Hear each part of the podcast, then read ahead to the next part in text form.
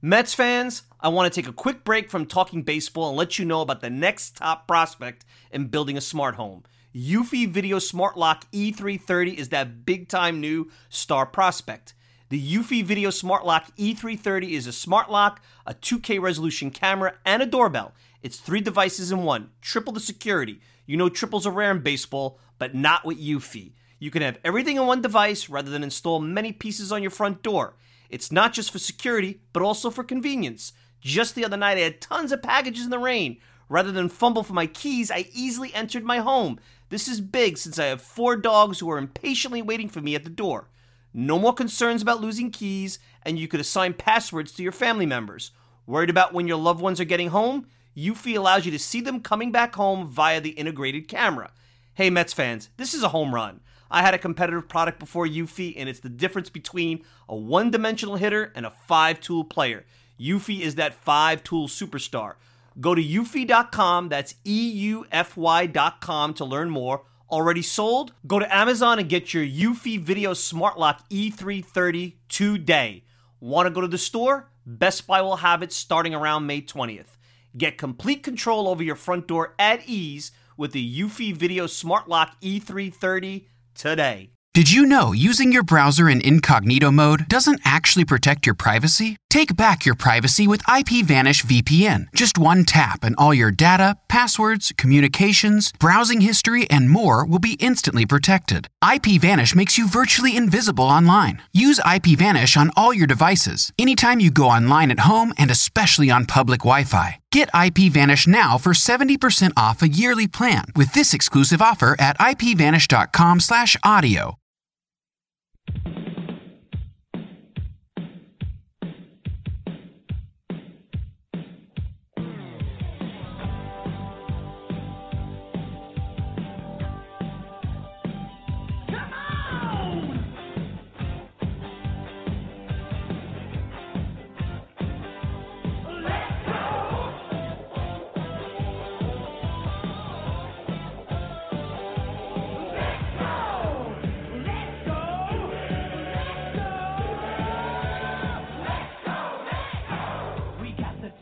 It's another edition of the Talking Mets podcast here on this Sunday, December the 4th, 2016. Of course, I'm your host, Mike Silva.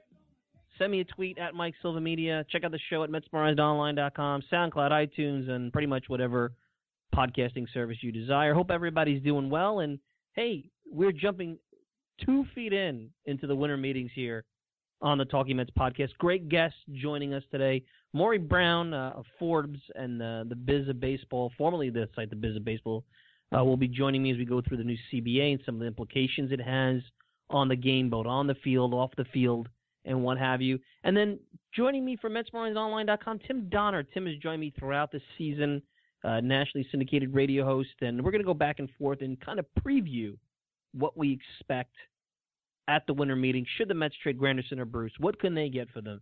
Uh, we'll talk a little bit about what the big news is, the Cespedes deal. I mean, they made it easy for us.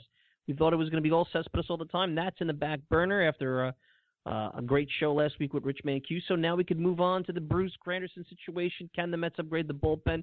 Can they get involved with a big time deal? Is there something up Sandy Alderson's sleeve? Maybe a McCutchen or something along those lines. Will they get into the fray for someone of that ilk?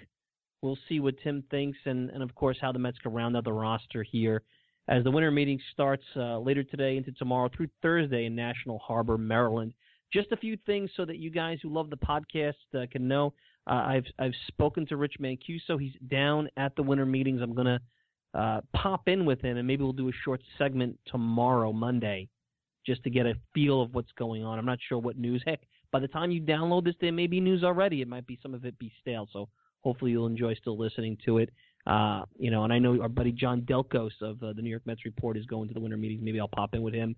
Still contemplating. Stay tuned. Keep going to MetsMerizedOnline.com regarding whether we'll do some kind of live show after the winter meetings. Got to talk to Joe D. See if we can get that done. So, anyway, uh, let's get to it. I'm going to take a quick break. When we return, Maury Brown from Forbes will be joining me as we discuss the CBA, and then of course later on it'll be Tim Donner and I taking you through what we expect from the Mets during the 2016 winter meetings. I'm your host, Mike Silva. You're listening to the Talking Mets podcast You can check it out on MetsMerizedOnline.com, SoundCloud, iTunes, or whatever podcasting service you desire. We'll be right back. Here in Dallas, where not long ago Major League Baseball announced that there's been a completed five-year deal with the Major League Baseball Players Association. Great news for everyone involved, players, owners, fans, and it brings with it a lot of changes after hours at the negotiating table over the course of many days here in Dallas. And one of those changes is the luxury tax. It will go up. That's something that players were very intent on. One of the big changes that they wanted to make sure they push for. And another one is the qualifying offer, no longer linked to first round picks. So that could be a really big thing for players as they hit free agency. The next step for the two sides is going to be to make sure that they're on the same page about everything that they discuss over the course of the last few days. As long as that checks out, then it sets the winter meetings up to take place next week as expected. And at that point, we'll be back to talking about players again.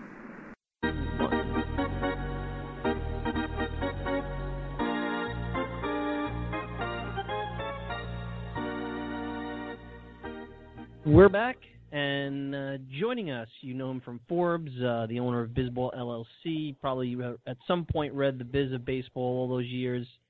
And uh, you can check him out on Twitter at Bizball Maury, Maury Brown, Maury Mike Silva. It's been a while, man. How, how you doing? What's going on?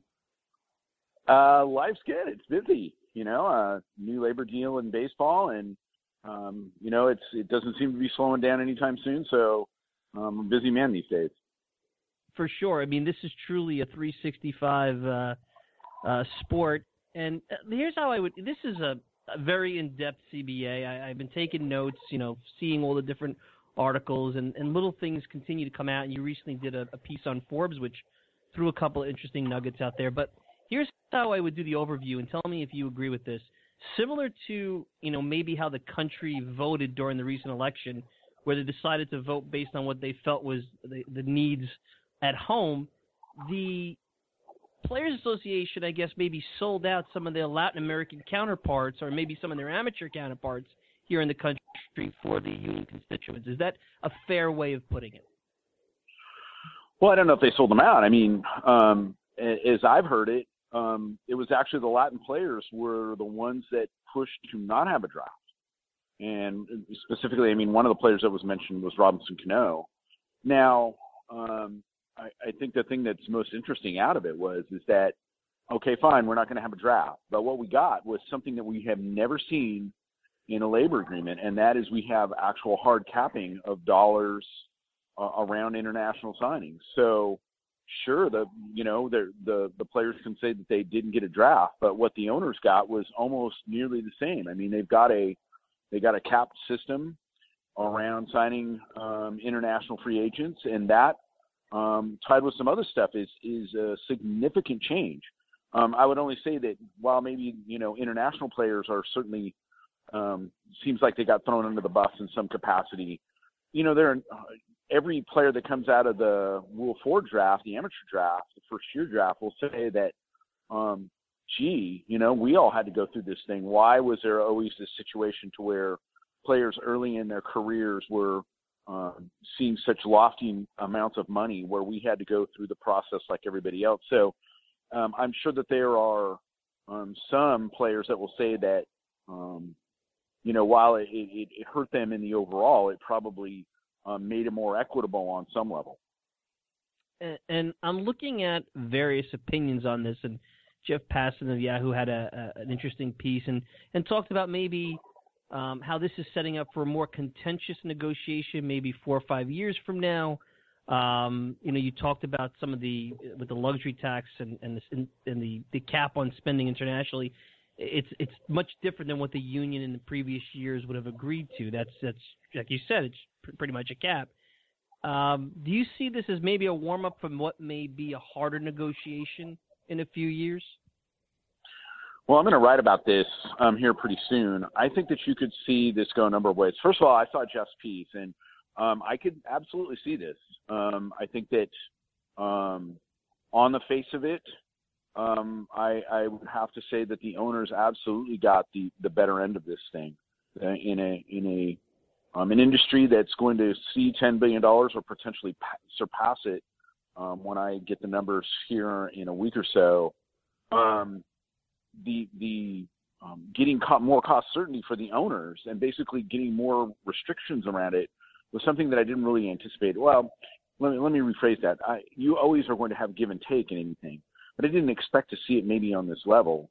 And I think that there will come a time where the players will sit there and say, "Gosh, the owners are making so much money um, that um, it, it's not equitable how how we're basically providing that for them, and we're not gaining from it." It's a quite a different change to me, Mike, than than what we have seen in the past. And when I say in the past, I'm talking about um, really right around the time um, Selig um, took over as uh, moved away from basically the the um, the de facto commissioner really into the guy that had was really leading everybody. You know, for a while there, he said he just wasn't really interested in the job and was only filling the void. But um, I, I think that there's some significant changes here that when I write about this next week is probably going to really alter some people's views around what the players could do. I'm not going to say that they're going to go there, but there are some advantages that you see in the NBA, that you see in the NFL, and you see in the NHL that you do not see in baseball. And I think that at some point you might actually see the players start to look toward that. Have with me Maury Brown. You can check him out on Twitter at BizballMaury and uh, at Forbes as well. Uh, read some things that maybe some agents are not all that happy with Tony Clark. Um, he didn't really include them, or is maybe not communicating with them. I don't know if you saw that and if you agree with that, and I guess maybe give you give me an idea how you feel Tony Clark did during this first go around in negotiations. Well, um, you know, I, I certainly wasn't in the room, um, and you know, um, dating prior to Tony Clark, when when Mike Weiner was, you know, God rest his soul, was the executive director um, before he died, there was some talk that the players had started to lose some of their muscle after so many years after Donald Fehr left, and I didn't really see that. I saw that there was a um, a situation by which there were concessions that may have been made in the overall. Um, I have heard some of this, you know, conversation about, you know, Tony Clark's situation agents, of course, are going to say this stuff. I mean, if, you're always going to get um, multiple voices out of this. There are far more um, constituencies on the player side than there are on the owner side, right? There's 30 owners. There's you know thousands of players and agents that go along with that on the player side. So I would expect to hear dissenting voices along the way. Um, I I think it'll be interesting to see. I, you know I just I have tried very very diligently to look at this. Sans a lot of benefits that came to the players. I mean, in stuff that just doesn't seem tangible, I think, to the average fan. They picked up $200 million a year in additional benefits. I mean, they'll get a billion extra dollars in benefits over the year. And this is like, you know, this would be like getting excited about a new dental plan or something. But I mean, it does have an impact on quality of life. It'll affect the not only the active players, but those that have retired. And so there are some things there that doesn't, you know, doesn't really go whiz bang and jump out at you, um, but that benefit the players. And I looked at that and I said, you know, there's stuff like that. There's going to be more stuff around things like dietitians will be provided by the clubs, and that they'll be able to have more food and they'll have better things that'll basically um, not only make them better performing athletes, um, but potentially avoid, you know, getting into trouble around performance enhancing drugs. Although we haven't gone there, there's some significant changes there. So I think that um, in some ways that's the plus side that you see for the players. You didn't see more money coming to them. You didn't see a situation to where it basically loosened things up uh, on the owner side. I, I I thought that there was a good chance that you could see us immediately jump to $200 million as part of the, the first year of the luxury tax threshold. And it's not that much. It grows considerably to, I think, uh, 210 million um, toward the end of the agreement. But there's a bunch of other constraints around that that are really going to constrain things at the top. And I heard Tony Clark say that this was a great thing. That wow, we got this system that's going to slow the Dodgers down. And you, I could not figure out for the life of me how that benefited the players in one one way at, at all. You would want to say, hey, let them spend as much as you want. That all comes back to the players in salary. So I could not figure that out. That I really struggled with trying to understand how Clark felt that that was a positive for the players in any way, shape, or form. So on one side, you can say that there's some things that happen for the players. On the other side, I could say that it absolutely um, sounds like they got hurt, and I think that that will ultimately come down to um, some pressure on Clark. You know, we've seen this um, in the NFL um, with D. Smith. There was a lot of talk about he wouldn't survive, but he got renewed. So um, I, I will just have to say that it'll be interesting to wait and see when his contract comes up for renewal how how this impacted him. The only thing I could say to that, maybe where he's going, uh, maybe it's a stretch, is that when limiting the Dodgers. However, without the qualifying offer being as much of a chain out there, um, with the disincentive maybe to tank with some of the amateur draft rules, uh, maybe that you know in theory creates competitive balance, and maybe those teams that normally would say, I don't need that veteran. We'll sign that guy saying, hey, I'm going to have him for four years. Maybe he'll still be around when we're good. In the interim, he's a drawing card to a certain degree. Uh, I know I'm stretching here, but maybe that's what he meant by that comment or was going in that direction.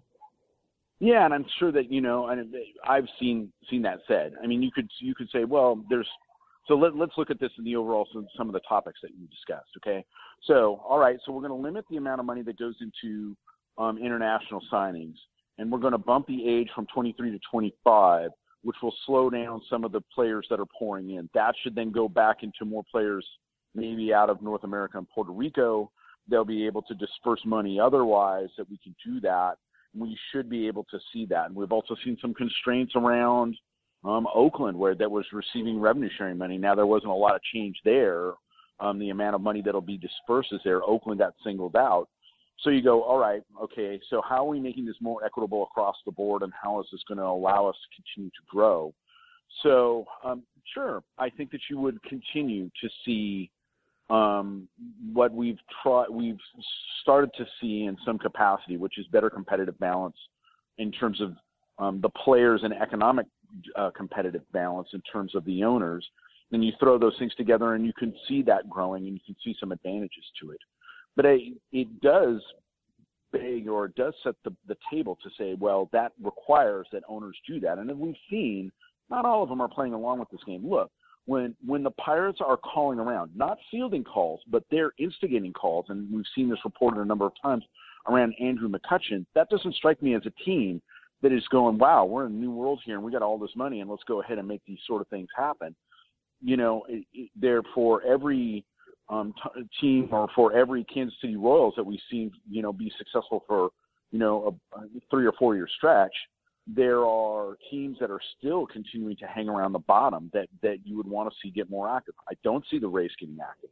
I, you know, it looks like there's some movement around the Seattle Mariners, although the Mariners are far, far and away not a small market team by any stretch of the imagination. They actually have more money than I think people realize it I think it'll be interesting, and some of this stuff doesn't play itself out. It's hard to say, you know, going into the winter meetings how they are.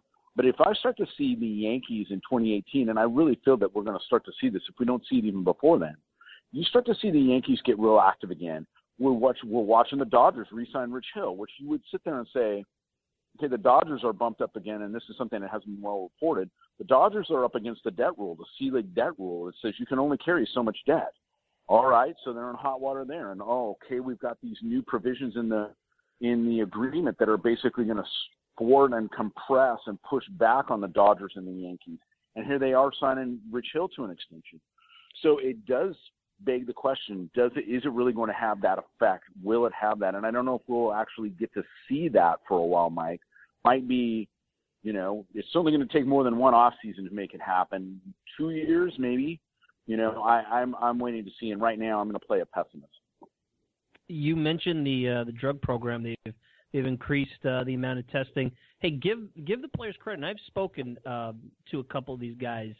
They're you know at least the ones I've spoken to. They're serious about it. I mean, they don't want this this uh, this cloud over the sport. It, it seems like they're supporting this, the strong drug testing. Uh, I didn't realize. You know, I talked to one player. I didn't realize when you take vacations you have to let them know you're out of the country, or else you fail if if they try to come and uh, uh, and do a test with you. I, I was amazed when I when I learned a little bit about it, and, and this and this agreement uh, continues to move in that direction. Um, you got to feel good that the game is, in at least in theory, as clean as it's ever been, and, and it'll continue to be that way.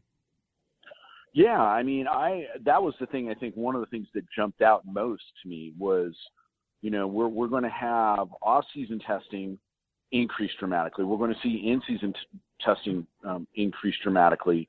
Um, and we're seeing this both in terms of urine testing for steroids and whatnot, but also blood testing for HGH. So um, we're seeing a, a, an increase in the penalties around the use of stimulants. And I think that um, when when you start to get into that, I think that they, you know, I think that the the owners and the players as well. They, I think they saw what happened with the biogenesis scandal, and I think that you know there were a lot of people that sat back and went, you know, wow, we really got this thing under control, and they're they're really in good shape, and we shouldn't see a like a Balco thing that we saw with Bonds and with others, and so you get into a, a point where you kind of get a little bit lax, but there will always be players that are going to try and beat it. The money is just far too great. But I think that this adds to it. And especially if you get to, you know, a provision to where, you know, you go out and use stimulants and you can potentially, you know, be banned from baseball for using stimulants as opposed to, you know, the quote unquote true hardcore performance enhancing drugs. I think that that's, that sends a very clear message. That has to come from the players as much as the owners. You know, I think that the owners, of course, have driven this train, and you know, ever since Congress stood basically behind Bud Selig and said, "You guys are going to make a change, or we're going to help you make that change." Um, and so I think that it is once again a good thing. Um, it, it speaks to um, the change that we've seen in the game, and I think that um, once again this benefits in many ways um, the low to mid revenue making clubs. Um, the biggest change in baseball, I don't necessarily think had anything to do with money. I think that it has always been the fact that once you put the drug program in place, it provided this ability for players not to extend their lives, right, their playing careers. Um, that when you do that, that of course translates to dollars. If you're going to sign veteran free agents and get more on the back end for them because they're using PEDs, then that hurts players that are being developed and they wind up I always wonder how many great players wound up staying in the minors that we didn't get to see during the steroid era. So yep. that that has driven the draft system and why we place so much more emphasis now on the draft system than we did before. And good teams now become selective around free agency. They don't try and fill their entire rosters with free agents.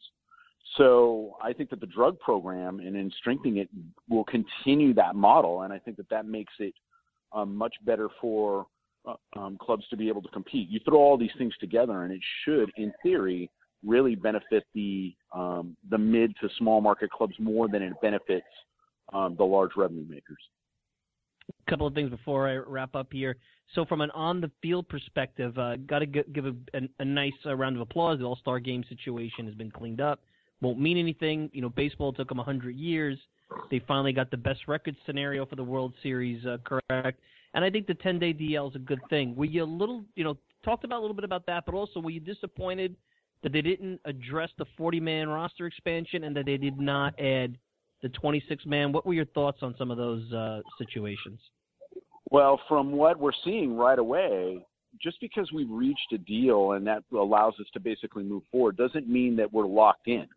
Um, a good example of this is we've seen the drug policy opened up as part of the CBA a number of times and changes have been made in terms of strengthening the suspensions. And certainly there are always changes that are going on um, behind the scenes that we don't see around how testing is done. Um, Tony Clark immediately came out just days after the agreement's made and said, "Look, we just because we didn't get that in doesn't mean that we can't readdress it." So I think that you're going to see um, a 26 man roster potentially in between now and 2021. And I think that you'll get to a 28 man expansion um, as opposed to the 40 man expansion that we see at the end of the season. Um, and I think that this plays into a number of other things too. You know, I think that you could potentially see pace of play changes happen midstream because all of the pace of play changes that you've seen um, come into play now, uh, the clock for commercials and whatnot, and players or pitchers basically having to basically be, toe in the rubber when they come out of that clock um, is going to happen in between now and then. So, um, I yes, it was kind of like I was surprised that it didn't happen, but I think that it's going to happen shortly. And I, I, from everything that we're hearing, while it might not happen for 2017 and maybe even 2018, I would expect to see something by say 2019. Hey, Maury, I got to tell you, and you talk about this all the time, especially on Twitter for all the pace of play, and, and I know some of those September games are ugly. Um, you know, we're watching the Mets here at the end of the year against the Phillies, and it, it's it's like pitcher after pitcher. But if your team's in the pennant race, you enjoy it. Uh, you know, the NFL has had some issues with ratings this this past year. I got to tell you, the pace of play watching an NFL game isn't great. I mean, the NBA is pretty quick, uh, but sometimes the quality of the product isn't always there. Um, the NHL, we all know that with, with, with how it translates on television. Um, you know, baseball gets knocked, but you know, if you're into it, you're a baseball fan, and I know being at the ballpark's a totally different situation. But even at home, I mean, you know, you could always switch it off and switch it back on. Uh, that's not what they want. Um, but this is still a pretty good product, and and I think from a quality standpoint, it's right up there with all the other sports, if not better. Well, yeah, and I would agree. I think that um, so you mentioned some of the other other games. I mean, the NFL. If the NFL is looking at pace of play and concerned about ratings, um, that, that will tell you something. I do begin to think. Um, I, I don't know how much of a difference shaving four minutes off here or there makes. I think that it really lends. The problem is really at the end of games, and this is really from like the sixth inning on. Basically, when you get through your your starter and you start to get into relievers and you're starting to use them and and in pretty radical. When I say radical, I'm saying you know use a use a guy for basically um, lefty lefty matchup, righty righty, and you use him for one one guy, and you basically move on. But the managers aren't hired to basically concern themselves with pace of play. They're hired to win games. Um, it's interesting that we've seen um, we saw games in the postseason absolutely drag on forever, and we didn't seem to care about that because really the bottom line, Mike, is always um, if it's compelling. A four-hour game in April or May is an absolute death knell. It, it's it's just very difficult to watch, and I, it, it bugs me. A four-hour game, and you know, between the Dodgers and the Mets in the postseason is entirely different. And so, uh, you know, I think that they will continue to have to do something about it. Um, I, I don't know how they're going to address it. Uh, the players are certainly not going to sit there and go, you know, you're going to have to use less relievers because if I was to look at a a growth area in terms of contract dollars. Relievers are are the, where you're starting to see a whole lot of it. So it's just going to be very hard to say, oh, you can't use your relievers in these situations. And that was the concern, of course, going to 26, going to the 26 man roster. Uh, you can guarantee that maybe you're going to get into more pinch running or maybe something like that. But you'd be remiss to th- say that a manager isn't going to go to a bullpen to go get that other guy and stretch out. You know, depending upon how well on their starting rotation is and what their situations are in. So um, Manfred is in a difficult situation because you're trying to keep um, fans engaged. I don't know. You, you're never going to get because of the advent of television and commercials and whatnot. You're just never going to get to crisp two hour, two hour and fifteen minute games. Everybody playing games like that for an entire season. It's just not going to happen. So um, Manfred's going to have to try and figure out how to have his cake and eat it too, which is how do we continue to let the game be the game that it is? And he's been very, when I've talked to him, he has always been very adamant about this, that the game is the game and that you cannot really make too many changes to it before you upend it.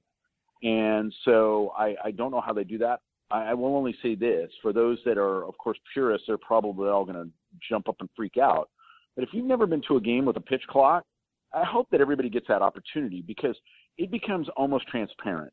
It took me about three innings before I quit looking at it, and I started to watch the game, and it did not impact how I viewed the game at all. It seemed very natural. It seemed very fluid. I didn't see anything. I wasn't sitting there watching the clock.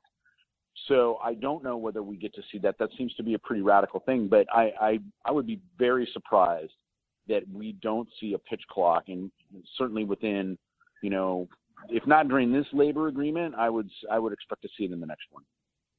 You the last thing you remember the BBWAA. You got some interesting candidates that you'll be uh, looking at for the Hall of Fame coming up in January, but there's also the Veterans Committee, and uh, I got to tell you Maury. You know, now they're starting to bleed these players into eras that I watch, so they mean a little bit more. But I, I see names like Albert Belle and Harold Baines, Will Clark. You know, uh, you know, McGwire is even up on this Vets Committee you know, managers like Lou Piniella, and you know, of course, you got Selig and Steinbrenner to name just a few. There's there's more.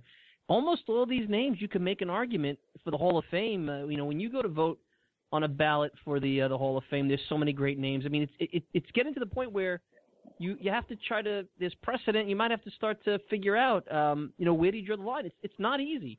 I got to say, you know, whether you're a Veterans Committee or a, a BBWAA member. Yeah, I mean, I look at it. Um, I, first of all, I would say this: um, as time moves forward, um, two things happen in life, right? We, can look at this um, with our presidents, right? Um, as time moves on, we tend to soften our view of things that we may have been very adamantly opposed to in one way, shape, or form. And those things that that view, that lens starts to soften up a little bit. Um, the other thing is, is that you're starting to see more and more younger members. You're starting to see more people like myself become a BBWA member, and I think that the individuals of um, I, the younger, more internet writer guys, I think, are more forgiving around certain aspects around the steroid We cannot avoid it forever. It just starts to be very odd. I, I had this conversation um, with Barry Bloom from MLB.com, who's been a Hall of Fame voter for a long time and has been around the league and certainly the executives and whatnot. And he votes he he votes for Bonds and Clemens and whatnot. I think you're going to just start to see more the the that loosening up. And the the reason for it is pretty simple. The Hall of Fame is not you know it's called the Hall of Fame, right? It's a museum for the fans, and it really is supposed to tell the story of baseball. And I don't know how you reconcile some of this stuff how do I reconcile not having Barry Bonds in? How do I reconcile not having Roger Clemens in when those records are there, albeit they were most likely um, PED infused? And uh, my view on it is really pretty straightforward. I had to get very black and white. When the time arrives for me to vote for these kind of things, if you've been suspended, if you got caught as part of the drug program, you guys are off my list. If you were a guy that it looks pretty obvious that you did it, but you never came up positive, well, I'm going to give you a slide because it just gets into a slippery slope. Um, I give Selig a complete pass on this thing. Um, I know that a lot of fans will sit there and say that Selig had to have known and he turned a blind eye on all this stuff. But with the exception of one writer for the Associated Press who had the foresight to look into Mark McGwire's locker and go, what is that vial of stuff in there? Everybody in the media missed it. So I can't really fault Selig on that. So it just gets into a very difficult period of time. And if we're if we're going to go there, I, I just have to get very black and white about it. I don't know what you you know. I think that I don't think McGwire gets in. Um, I do think Selig will get in. Um, I and I think that we're going to continue to have to grapple with this, and I think that it will continue to change and evolve. Maury, uh, what do you have coming up uh, uh, at Forbes and obviously some CBA talk, but anything else you want to let the listeners know about things you're working on and places they could find you? Well, uh, so you can always find me on Forbes Sports Money, and like you said, you can find me on Twitter at Bizball Maury. Um, the one thing I'm going to be writing about here pretty quick is um, as more and more people move away from um, the traditional television and start becoming cord cutters and start watching large amounts of live sporting content um, streamed, I don't think you're going to get away from the, the technical difficulties of it. And I think that you're going to see potentially more of them as the whole infrastructure that supports live streaming is maybe not as robust and cannot handle maybe the amount of traffic. Right now, there's no way in this world that if you took everybody's television away and said, let's go make it digital, could there could it be supported? So I'll be writing about that, and then I'm going to write about exactly what we were talking about earlier about how I think that you're going to see something fairly radical in 2021 toward the end when we get to this labor agreement being expired in December 2021. There's something that it was, sounds completely counterintuitive to what has gone on for the life of the Players Association that might have to be considered, and I think that that's going to be a, a really interesting conversation on social media about it. Cool. Well, listen, I always appreciate catching up with you. Thank you for doing this on a weekend. Uh, be well. Uh, I'll be reading, and uh, let's uh, let's talk again. All righty. All right, Mike. Hey, man, it's really a pleasure, and you have yourself a great weekend. You too, Maury. Take care. Talk to you soon. All right. Thanks a lot. That's Maury Brown, the Biz of Baseball. Um, you can check him out at Forbes at Bizball Maury uh, on Twitter, and always a good uh, a good uh, read. Always a good guy to catch up with. It's been a long time since I had a, a chance to catch up with them. Hey, we're going to take a quick break. When I return, let's get to Mets baseball. Uh, Tim Donner of Mets Merized Online is going to join me. We're going to preview the winter meetings. We're going to talk about what uh, we're hearing out there uh, with the Mets now that Yoenis Cespedes has been signed what, some names, whether it be trade candidates, teams that are coming out with potentially interest in Bruce and Granderson, maybe free agents. It's it's a little hard to see. We know what the Mets' needs are, but it's hard to hone in on who exactly they're looking at. So we'll get to that, and uh, we'll continue as we preview the uh, 2016 winter meetings that are uh, going to be happening in National Harbor, Maryland. So on the East Coast, so we don't have to wait for uh, any of those three-hour time differences. You're listening to the Talking Mets podcast. I'm your host, Mike Silva. We'll be right back. And that ball is absolutely scorched to left. Three-run shot. And the Mets have blown it open.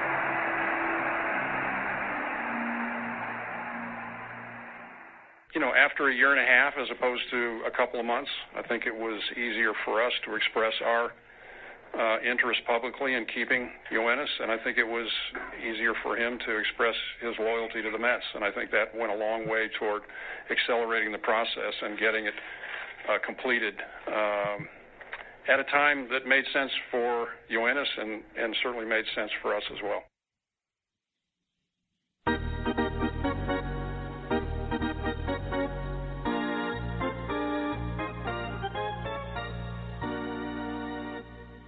We're back, Talking Mets podcast, and uh, as discussed earlier, joining me will be uh, Tim Donner. Tim is over at MetsMerizedOnline.com, nationally uh, syndicated radio host, and we're going to go back and forth here and uh, chat a little bit about what we expect over the next, uh, I guess, three or four days as the winter meetings will be starting in just a few hours in uh, National Harbor, Maryland, and it's it's some of the more Tim, I would say that some of the more fun days of the baseball calendar, even though it's in uh, at times the cold dead of winter. How you doing, Tim? I'm just doing great. I'll tell you, particularly since the signing of Yo again. And you know, uh, Mike, I was thinking about this as the winter meetings prepare to take place a mere few miles from where I'm located behind enemy lines near Nationals Park in Northern Virginia. I was thinking about the uh, you know, the joy at getting Cespedes back because he's obviously the centerpiece of that offense. He defines that offense. But how many times, it's a rhetorical question, how many times have you seen a team celebrating the acquisition of the same player three times? I mean, we brought Cespedes here in July of at the end of July of 15 and we celebrated. Then we signed him to the 3-year deal with the buyout last winter in January, and we celebrated Cespedes again. And here we are, a mere what, 10 months later, and we're celebrating the signing of Cespedes, the acquisition of Cespedes, for a third time. So it's an extraordinary uh, thing that's happened, and it does take certainly some of the drama out of the winter meetings. But I think it's the kind of drama Met fans like myself, and I suspect you, Mike, are are delighted uh, to deal with. Uh, and now we can focus on moving some pieces around the chessboard, which we'll be discussing, I'm sure. Right, and, I mean the, the Mets window is now, and it was an odd courtship. Let's let's face it. The the deadline deal happened. That was a little unexpected because again, nobody thought that Cespedes was the Mets type of player. Then he goes on to have what we all know as that great two month stretch. Mets get to the World Series. But ever since that World Series ended, and and the only thing that gave you a glimmer of hope was that he waived the whole uh, five day period where the Mets couldn't negotiate with him anymore. Right.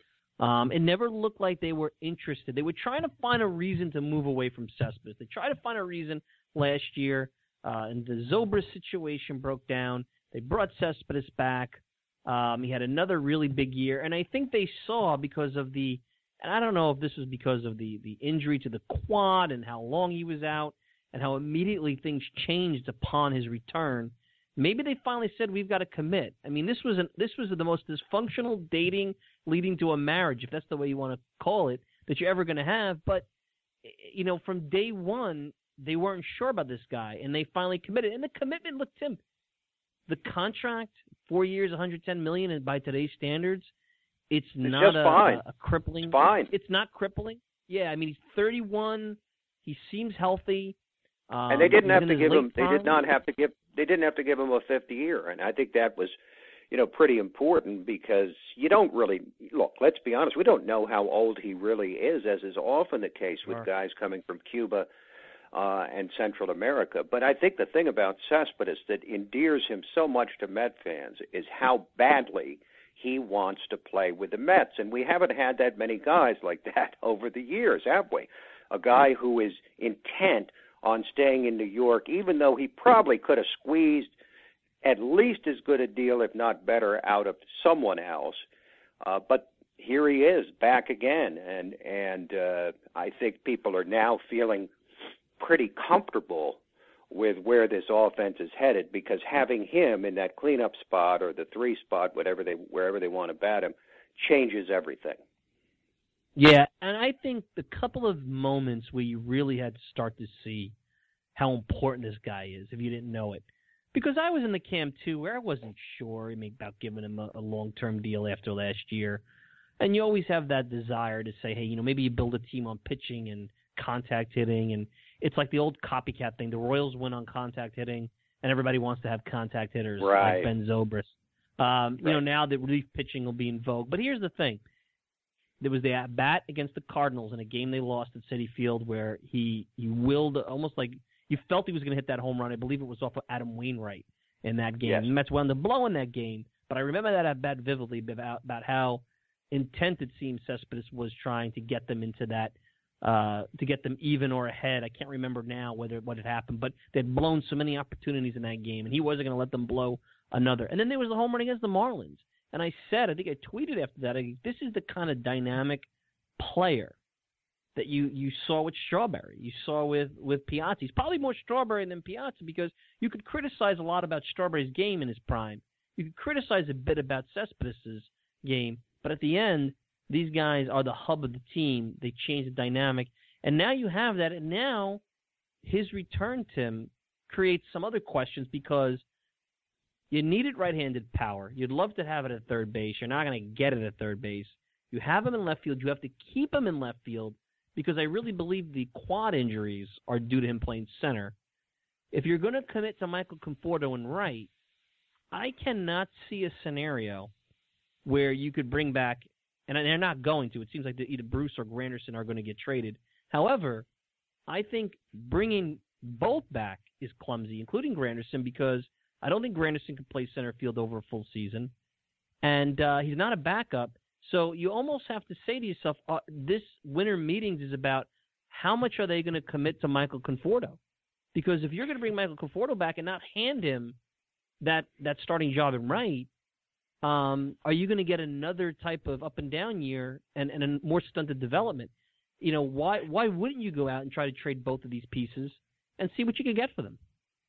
Well, look with Conforto, I think the the the operative phrase should be trust but verify. I mean, I think they trust him to give him that job every day with a possible hedge of uh, a right-handed platoon part or all of the time. Uh, but they cannot rely on the certainty that he's going to work out in right field. Look, I don't think there's any problem with him playing right field per se. I think he will probably play it about as well as he did left field, which is adequate enough.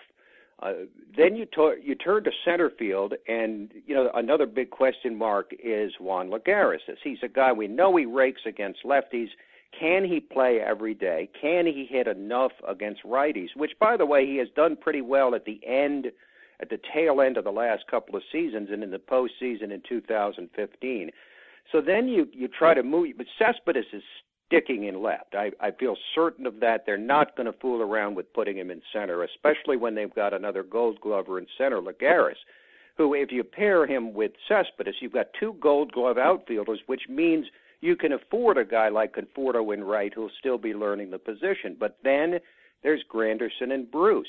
Now, I would argue that it's more than I'm not going to say likely, but I think it's more than possible that they trade both of them because Granderson is due 15 million bucks this year and he is he worth 15 million to this team well not if there's another team that will take him pay the full 15 and send you back you know a couple of decent prospects maybe a relief pitcher in return and then Jay Bruce really doesn't fit in at all because he blocks Conforto He won't come back for another year, and he has value in a trade.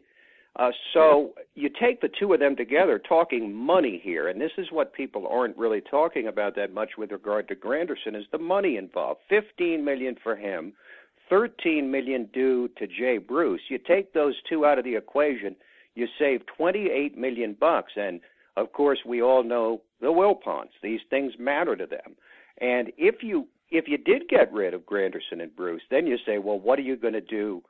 for your fourth and fifth outfielder. Well, it would mean that Brandon Nimmo would get a lot more time, probably as perhaps a fourth, certainly a fifth outfielder. Now, I, for one, would be happy about that because I like Nimmo more than most people, or at least to the point where I'm intrigued by what he can bring as a three to four hundred at bat outfielder.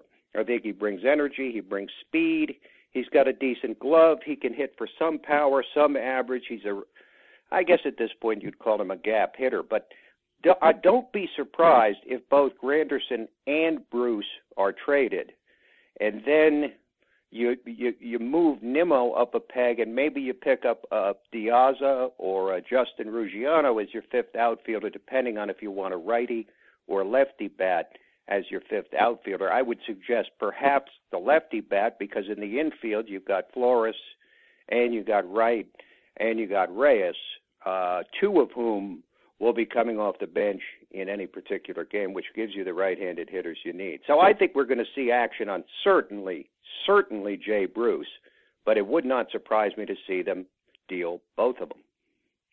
And there, this there's a certain amount of risk. So, risk. So you you got Cespedes you would in a situation where you trade both of them, you've got Lagares in center, who some and myself included think he profiles more as a fourth outfielder, uh, even though he uh, he makes starter money.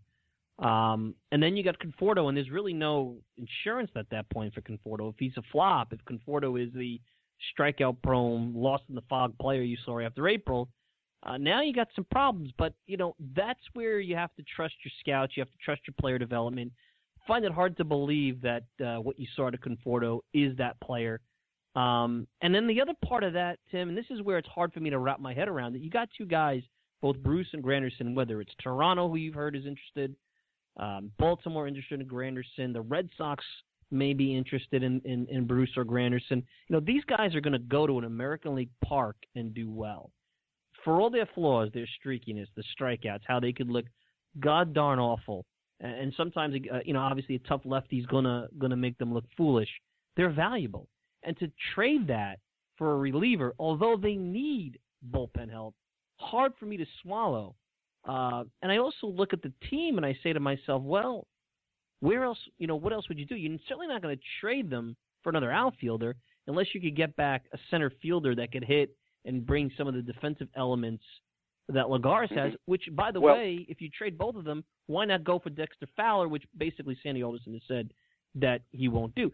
So it, it the wrap, the thing that I'm trying to wrap my head around is what could you get for these guys because they're older, they're flawed, but they're valuable, and a bullpen arm. Maybe an up and coming bullpen arm is nice, but I don't see a one for one where you get a young, hard throwing bullpen arm for Jay Bruce or Granderson. It's got to be more than that, I, I would think.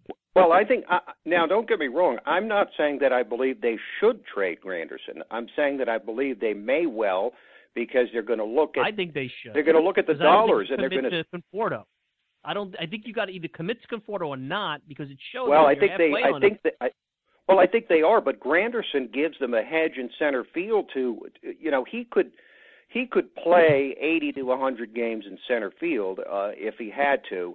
Uh, here's a guy who in 2015 was a dynamic uh, offensive force and who last year, when it really counted down the stretch in September, had his best at bats of the season. He's a guy. He's a he's a he's a major asset in the clubhouse. I'm not talking him down at all. I'd love to have Granderson back.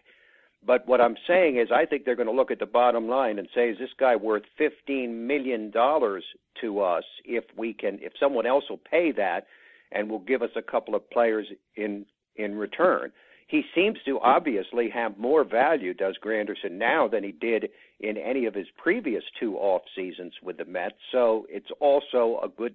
He it might be the height of the market for what they could possibly get for Granderson. And look, they can figure out the outfield situation again by getting a, a Alejandro De Aza or a Justin Ruggiano type of guy as a hedge against uh, Michael Conforto. But they have to, you know, they have to give Conforto a chance.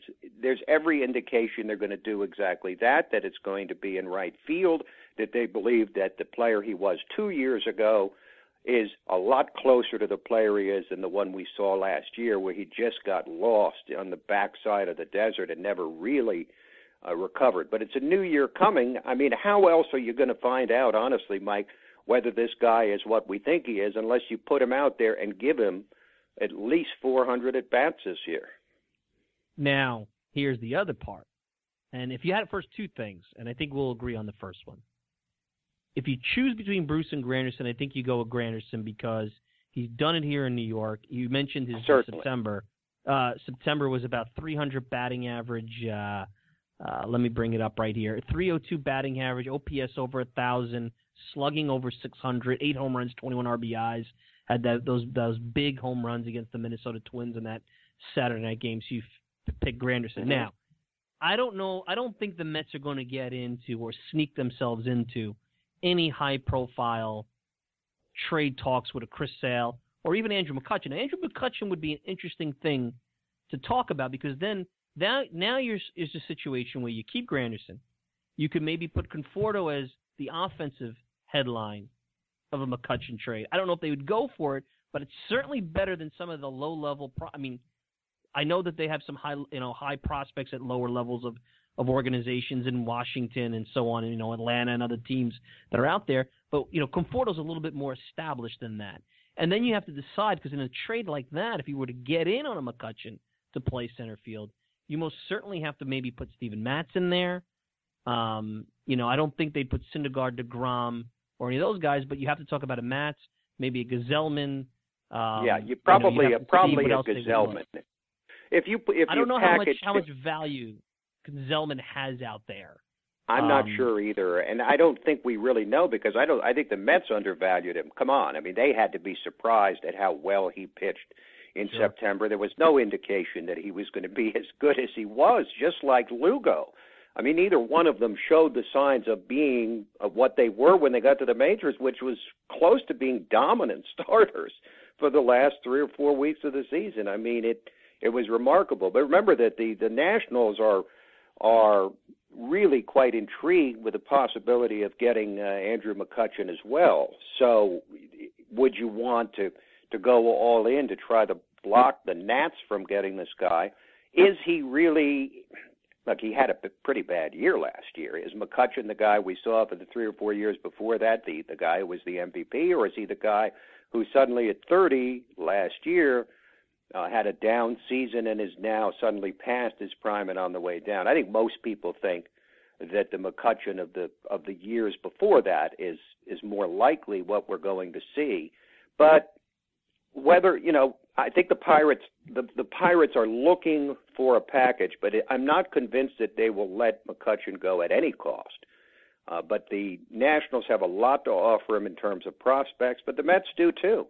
I'm just not sure that they're willing to go all in when they kind of think that Lagares, given the chance to play more often, his Gold Glove uh, potential, well, certainly his Gold proven uh, bona fides as a as a as a Gold Glove center. I'm not sure that they would put that too high on the uh, priority list unless uh, the Pirates failed to deal him for a package of high level prospects and maybe you know maybe a a middle of the rotation or potential top of the rotation starter who's still in the minors. Uh, it's all speculation, of course, at this point, just like it is with Chris Sale. Who knows? You know what will what will really happen uh, with that. But the the uh, I think the, the the outfield is yet to be settled, but I think that all the possibilities are, are good. The, the one thing I think I would say I, I'm pretty 95% certain of is that they will trade Jay Bruce because we don't need another Lucas Duda in the lineup. I mean, Jay Bruce is essentially a clone of Lucas Duda, and you don't need two big, slow, clunky, one dimensional players. Now, I know people are going to argue, oh, Duda's high on base percentage, his good eye at the plate, all the walks he gets. I know all of that. But let's face it, he's a big, clunky player, and so is Bruce. They don't need two of those guys. No, I I agree with you. Let me throw let me throw out a name that would be kind of a uh, out of the box, and I'm not sure the Mets have the room on the 40 man, and they'd have to wait three four months potentially for him to make an impact. But Wilson Ramos is out there. And yep. I was reading, I know Sandy Alderson has said they're going to improve the catching from within. And you know, Adam Rubin was was uh, talking about on Twitter how one of the reasons they brought in Glenn Sherlock from the Arizona Diamondbacks to replace Tim Teufel at third base is because uh, you know right. he's a catcher, could, could work with d'Arnaud as a catcher. Maybe that was the Bob Geren factor that was missing this year. It all bothers me about the whole catching situation, and there's not a lot of options out there. And I have no problem with them bringing back Rene Rivera. Uh, you know, I don't know what Kevin Plawecki is going to be if he's ever going to be anything more than a backup, but he regressed, in my opinion, this year. Uh, he, he looked lost sometimes out in the field. The thing about d'Arnaud is this, and maybe it's just a matter where the Mets know they, they don't have anything better, and they have to try to make this work. He's 27 years old, and we're talking about bringing in a coach to now help him behind the plate where they feel is what has hurt him offensively is the defensive struggles. And despite the fact he had a nice second half in 2015, and he certainly helped them against the Cubs, he still has never shown me that he's a, a full-time catcher. As a matter of fact, he's a nice solid backup to have. But that's not what well, they were I trying think to get a, when they traded R.A. Dickey. I sort of feel like that d'Arnaud is halfway between a starter and a good reserve. He's he's a starter in the sense that he can be an impact bat. We've seen that potential, but he's a reserve. Uh, well, shall we say a part-time starter in the sense that you're, there, there's almost a certainty that he's going to get hurt because he always does. That he's going to miss 30 to 50 games a year. Uh, that another catcher is going to have to start, which is why I see them getting. I, I like getting Rene Rivera back. I really do because these the, the Mets staff like pitching to him. There's no question about it. I mean, he is a catch and throw guy, supreme with a little bit of power too, and evidently a good clubhouse guy as well. But I still think that with d'Arnaud and Rivera, that still leaves you a little bit short. I would have liked to see them get a guy who could start a 100 games a year as a hedge against d'Arnaud because, you know, let's face it, we we don't know. It's not even that much less unclear uh, than than with Conforto. You really don't know what you're going to get from d'Arnaud this year. I mean, the guy could be the guy that raked the second half of 15, or he could be the guy who was basically a dead ender last year. Never got, uh, never got in the groove. Uh, never uh, came close to being an impact bat. Plawecki doesn't solve anything because there's no way the guy is better than d'Arnaud from what we've seen. Uh, doesn't have the defensive credentials of a guy like Rivera, so he becomes like a third part-time catcher. So I, I think, though, by bringing Rivera back, they basically said they're not going to go after a guy like Wilson Ramos unless they're planning, which is certainly possible because Sandy Alderson likes to keep his cards close to the vest. Perhaps he includes uh, d'Arnaud in a in a in a trade. Let's say packages. Well, they with, already uh, tried. with the Jay they Bruce. tried with Lucroy. They tried with Lucroy, which would have been. They tried with Lucroy. They did. Although I kind of thought that might have been a short-term move for last year. Although they did, they they would have been able to control him beyond the end of of this last season. But I wonder if that ship has sailed now that d'Arnaud is quote healthy unquote, which for him appears to be only a, a temporary situation. He just doesn't seem to have the durability behind the plate.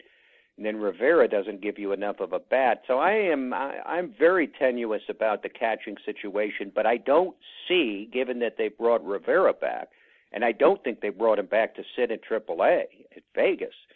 Uh, I don't see them likely making a move unless, of course, they flip d'Arnaud as part of a trade with, say, a Bruce or a Granderson to bring more back in return. Because I think there are teams that would like to have d'Arnaud as a project, teams that are not ready to win yet, that would like to have d'Arnaud as a project at his uh, cheap uh, cost.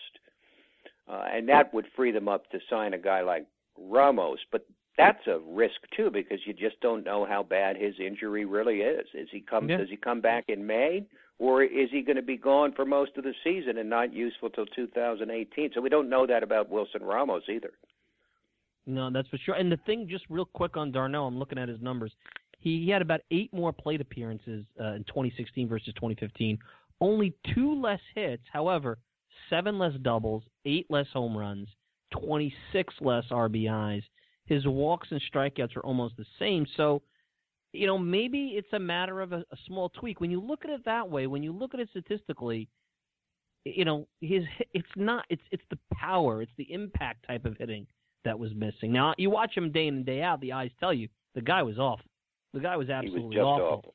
awful. Um, I mean, the only thing and I he was not and he was not effective he was not effective behind the plate i mean he, he No, his arm was still erratic he was not confident back there he he's just never been uh he's never been a guy that can control the running game and even though the running game isn't supposedly as important as it used to be stolen bases are supposedly not something you're supposed to do as often as you did No, it's 20 becoming, or 30 it's years becoming a bigger ago. deal. It's becoming a bigger deal against Start. Starting to a little bit, perhaps with the, with the Royals, the way the Royals played the game, uh, that led him to a World Series title, kind of got people back on the running game a little bit. But still, you're seeing, you know, stolen base leaders these days are are picking up maybe 50, 55. When when we were growing up back in the day, the uh, Yeah, stolen base leader 100. usually would have between 75 and 100, right, or 75, 100. 85, 90. Yep.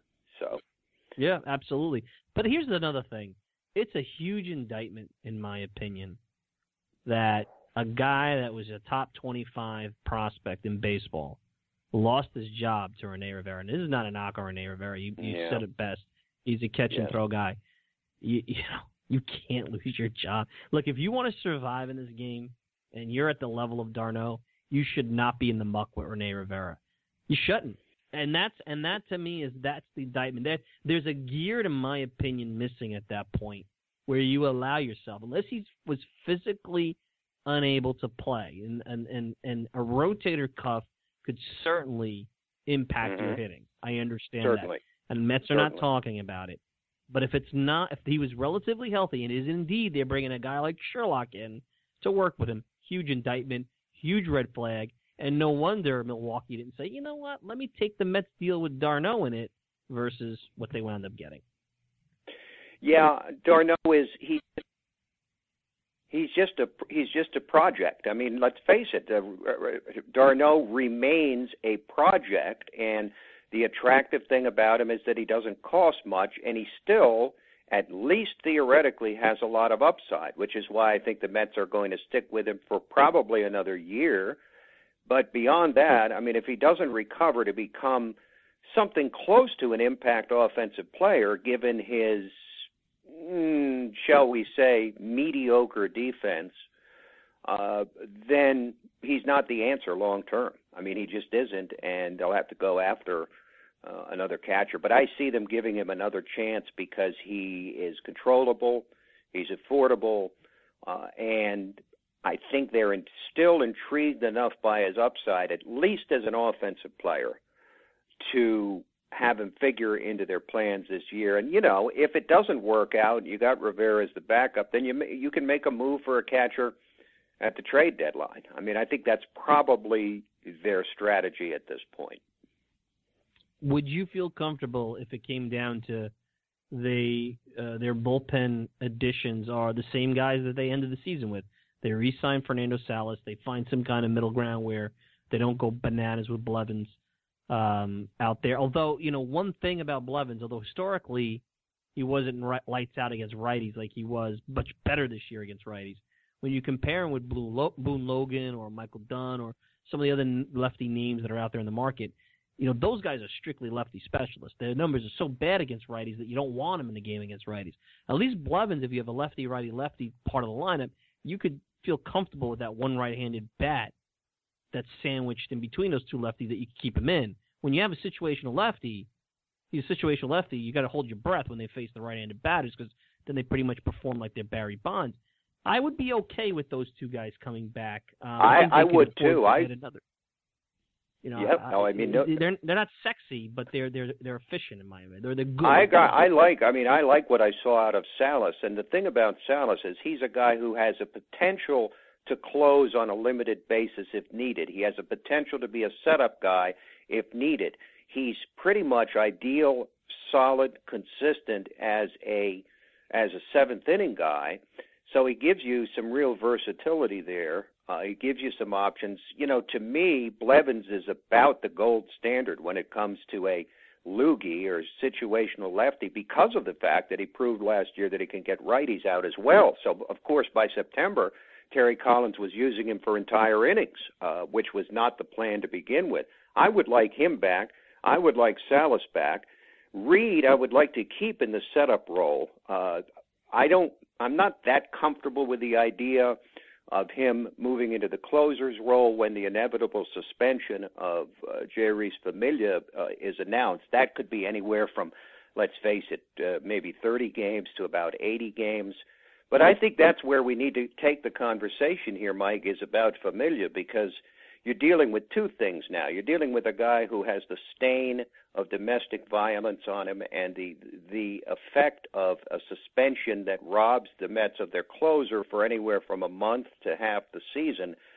Do you move Reed into that closer role while you do that and then just bring Familia back and stick him in it? Or do you, as I think they need to do, go after another bullpen arm that is capable of closing? Because when you combine Familia's legal situation with his absolute meltdown. I mean, in in the wild card game, that that was something that that was avert your eyes stuff. I mean, that he just completely spit the bit. And I think we have to realistically now, when we look at Familia, as much as we all loved him and rooted for him, and and and Met fans far and wide love this guy. Honestly, you now have to look at him and say we're looking at another Armando Benitez because when you combine what he did in the postseason, particularly the World Series in 2015, a lot of which wasn't his fault, all those blown saves, but he didn't pitch well, and he certainly blew the first game by giving up the home run to Alex Gordon that tied the game in the ninth inning of the first game of the 2015 World Series. You combine that with with his absolute meltdown in the wild card game last year, and when you're talking about a team whose window is still wide open like the Mets, you got to have a guy who, when it turns to October, you're not going to need Xanax to watch him pitch, which is why, you know, the the the lure of getting. And I don't have a particular name in mind at this point. It's more a concept. Do you want to get a guy like a Melancon or even a Chapman uh, to serve as your real closer with the hope of moving Familia and everyone else back one notch. I mean, I think that's something that they need to consider and that they could if they were able to dump the salaries of, for example, Bruce and Granderson for next year. Now, do you agree with me, Mike, that that we ought to get another closer uh, who yeah. can supplement? Well, for for a couple of reasons, I'm not as worried about the whole postseason thing. I think he was a little overused last year. Yeah, the Gordon home run, uh, the home run this year to the Giants. That's not what you see during the regular season. He was shaky throughout the year. I wonder if some of the lack of preparation we saw from some of the other pitchers that I complained about all year uh, bled into Familia. Um, but I think let's let's put that aside because you could debate that. None of us know that until he gets back into the postseason.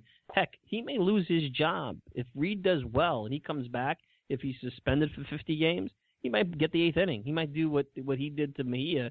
He might have done to him. Here's That's possible. That's possible. You can go I mean, out, and I think here's here's where the Jay Bruce thing is going. Let's just talk about Bruce. Forget about Granderson.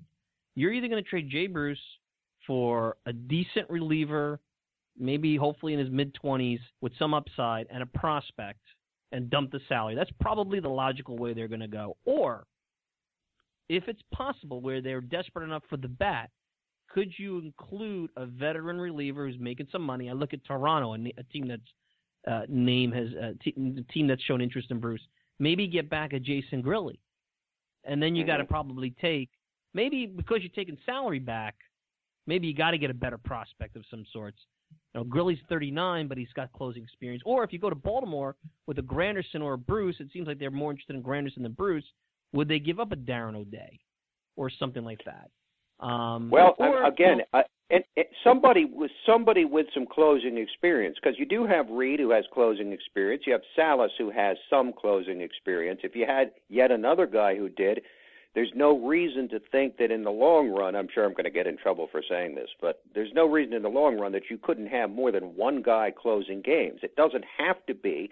There's no law that says that one guy has to close every game. And I think, you know, with the shortened duration of of uh, you know of starters uh, these days, the bullpen obviously becomes more important. And you know, if you've got three or four guys who can close on a given day, that helps to hedge against over reliance on Familia.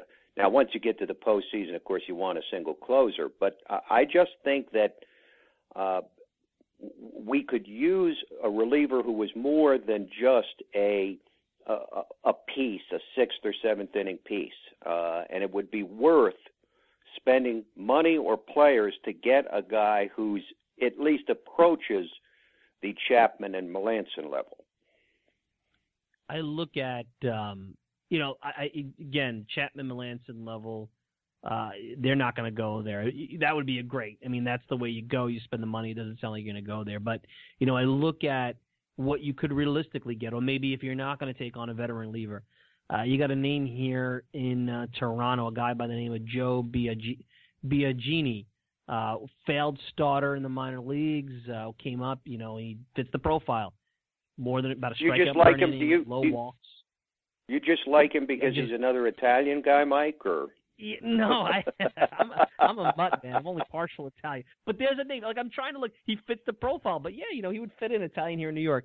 Uh, you know, here's another guy, uh, and I'm going to go to Baltimore because I'm probably going to say the guy's name wrong. I don't get a chance to, to to get into the depths of the American League as much as I. Like. Uh, uh, Brad, um, and you probably down there see Brad Brach. Uh, here's a guy, another mm-hmm. guy who was a starter at one point. Mm-hmm. I think in the minor leagues was with San Diego. I mean, these are guys in their late mid 20s. I mean, Brach is a little bit older. Uh, he was an All Star last year.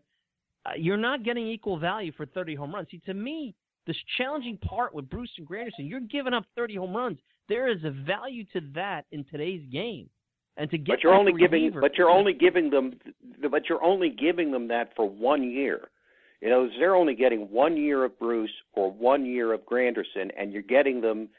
Bruce is probably a bargain at, at 13 million in today's market. Granderson is not really at 15 million and they only come with uh, one year. So I still think there's a real limit, unless you wanted to think more, you know, larger thoughts and and talk about a bigger deal that might include a d'Arnaud, and then you go after another catcher. I mean, that's the kind of thing that they they could consider.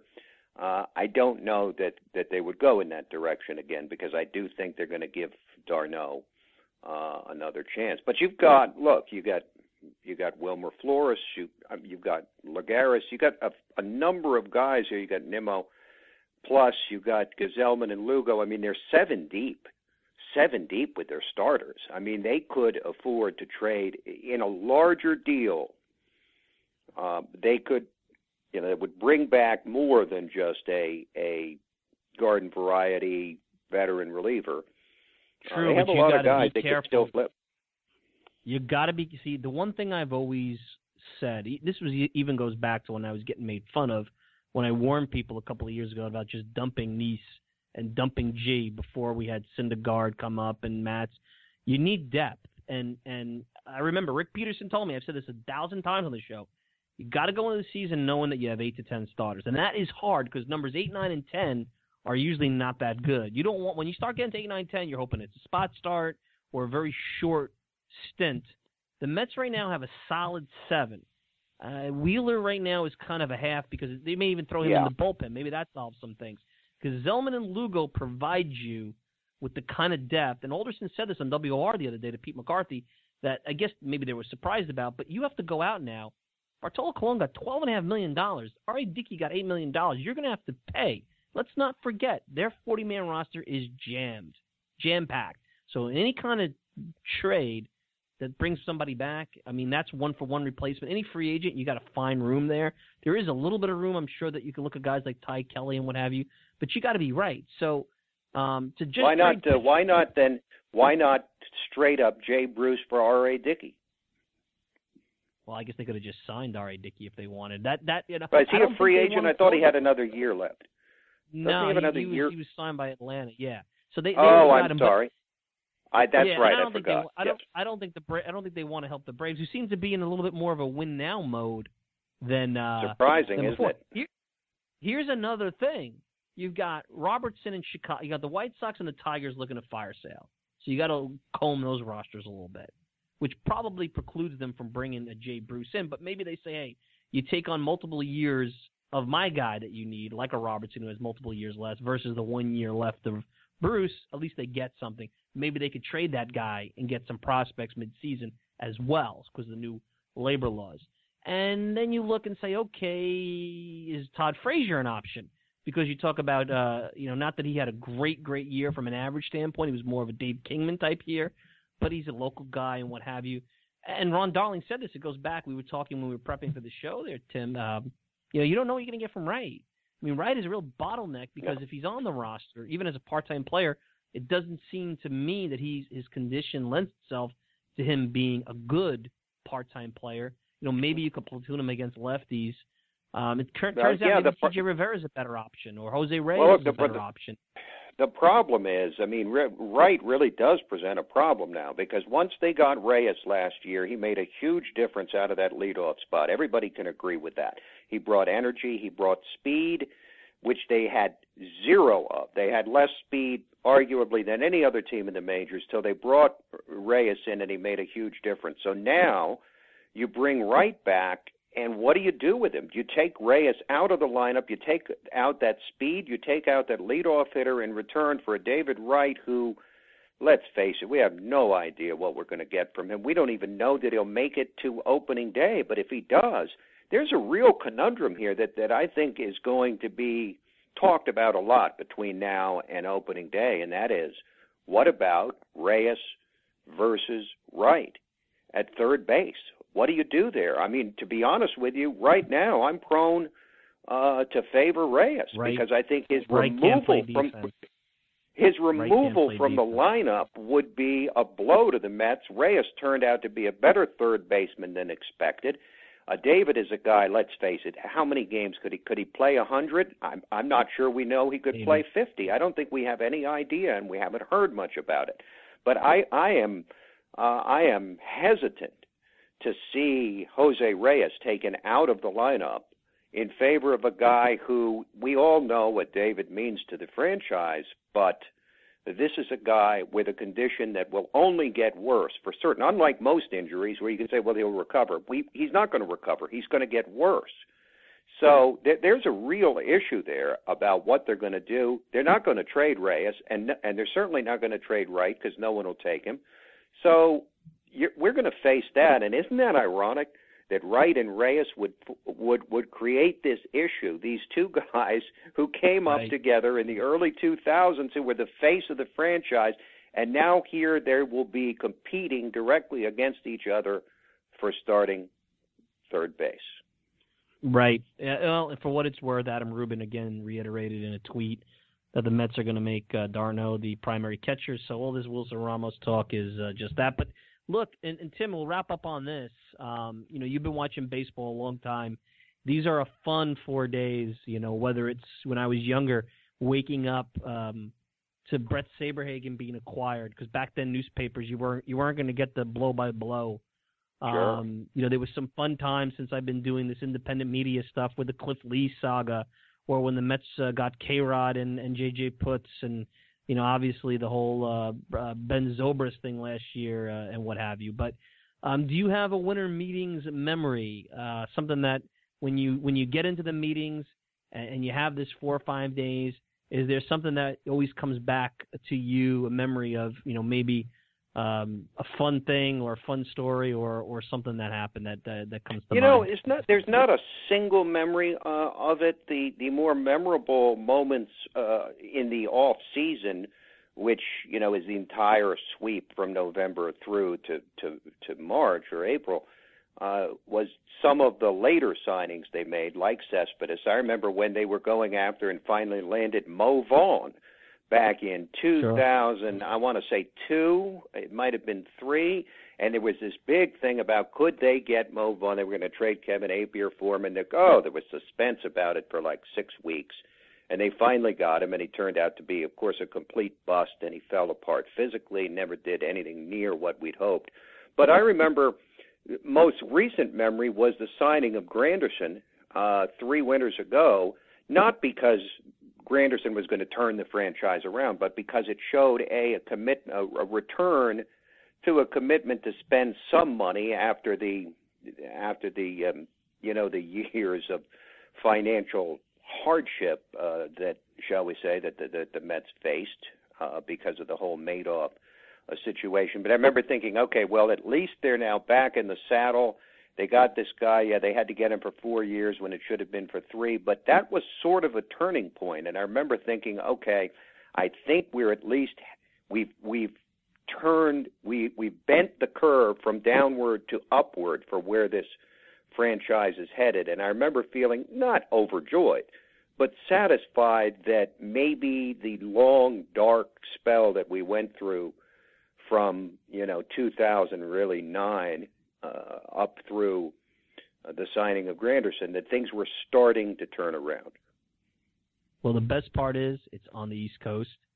So guys like me I'm 39, uh, Tim. I don't know if I could do those 2 a.m. Uh, marathons anymore. They're killer, you know. So at least they maybe really you'll are. get some news at a reasonable hour instead of the Las Vegas ones or the California ones or or things like that. Well, we'll be watching, Tim. It's been you know time flies when you're having fun. We got to do this again. Um, you know, Anytime. one last thing to leave we'll leave you with, leave the listeners with. So if you look, you know, again, I'm going Adam Rubin's Twitter feed, uh, Adam Rubin of ESPN. It looks like they rather trade Jay Bruce than Granderson. Granderson's getting more interest. The Mets don't feel compelled to do much anything else but that, and they're willing to take prospects, but they'd like to get a reliever back. So very well, the kind of unsexy or deal that lacks any kind of uh, pop is probably what we're looking at, and and maybe that's a good thing, Tim, because they signed Cespedes. I don't know, we'll see, but that seems to be what we're going to be faced over the next four days, which would make for a rather uneventful winter meetings. But uh, I guess this is about getting business done. Well, and also we have to keep an eye on what the Nationals do because they've got their sights set on a Chris Sale or an Andrew McCutchen, McCutchen. because I think Sure. next year I think we're going to see, unlike the last two years when the Mets dominated the division one year and the Nationals did the next, I think we're looking at one heck of a divisional race next year. I, I expect it to be much tighter, and the Nationals recovered very well last year from the disaster of 2015 still with the stigma of being unable to win in the postseason. But I think we need to keep an eye on what the Nationals uh, are doing because their winter is really just beginning, whereas the Mets is probably 60 to 70 percent over following the most important winter transaction of all, the signing of Cespedes. Tim, it's been great going back and forth. Let's do it again uh, as the off season uh, runs. And if I don't talk to you, have a great uh, holiday and uh, good New Year. But I'm sure we'll talk before then. Alrighty. You as well. Merry Christmas, Happy New Year, Happy Holidays. Always a pleasure, Mike, and uh, I will anxiously look forward to our time together again. Take care, Tim. That's uh, Tim Donner, nationally syndicated radio host, uh, also on MetsMerizedOnline.com. Great stuff. Hey, um, want to wrap up here. Want to thank Maury Brown. Uh, check out his, Maury at, at Murray. Great stuff on the CBA. Want to thank Tim Donner, of course, over at MetsMerizedOnline.com. Send me a tweet at Mike Silva Media. You can check out the show all the time over at MetsMerizedOnline.com on iTunes, SoundCloud, or whatever podcasting service you desire. I'm your host, Mike Silva. Enjoy the rest of your Sunday. Sit back for the winter meetings, and we'll be back soon.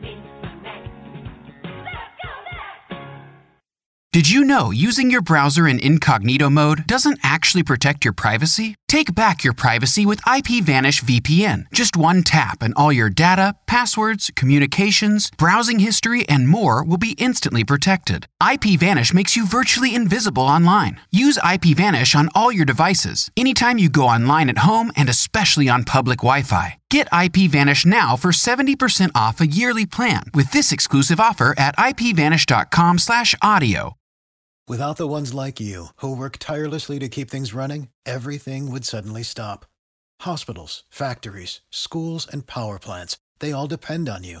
No matter the weather, emergency, or time of day, you're the ones who get it done. At Grainger, we're here for you with professional grade industrial supplies.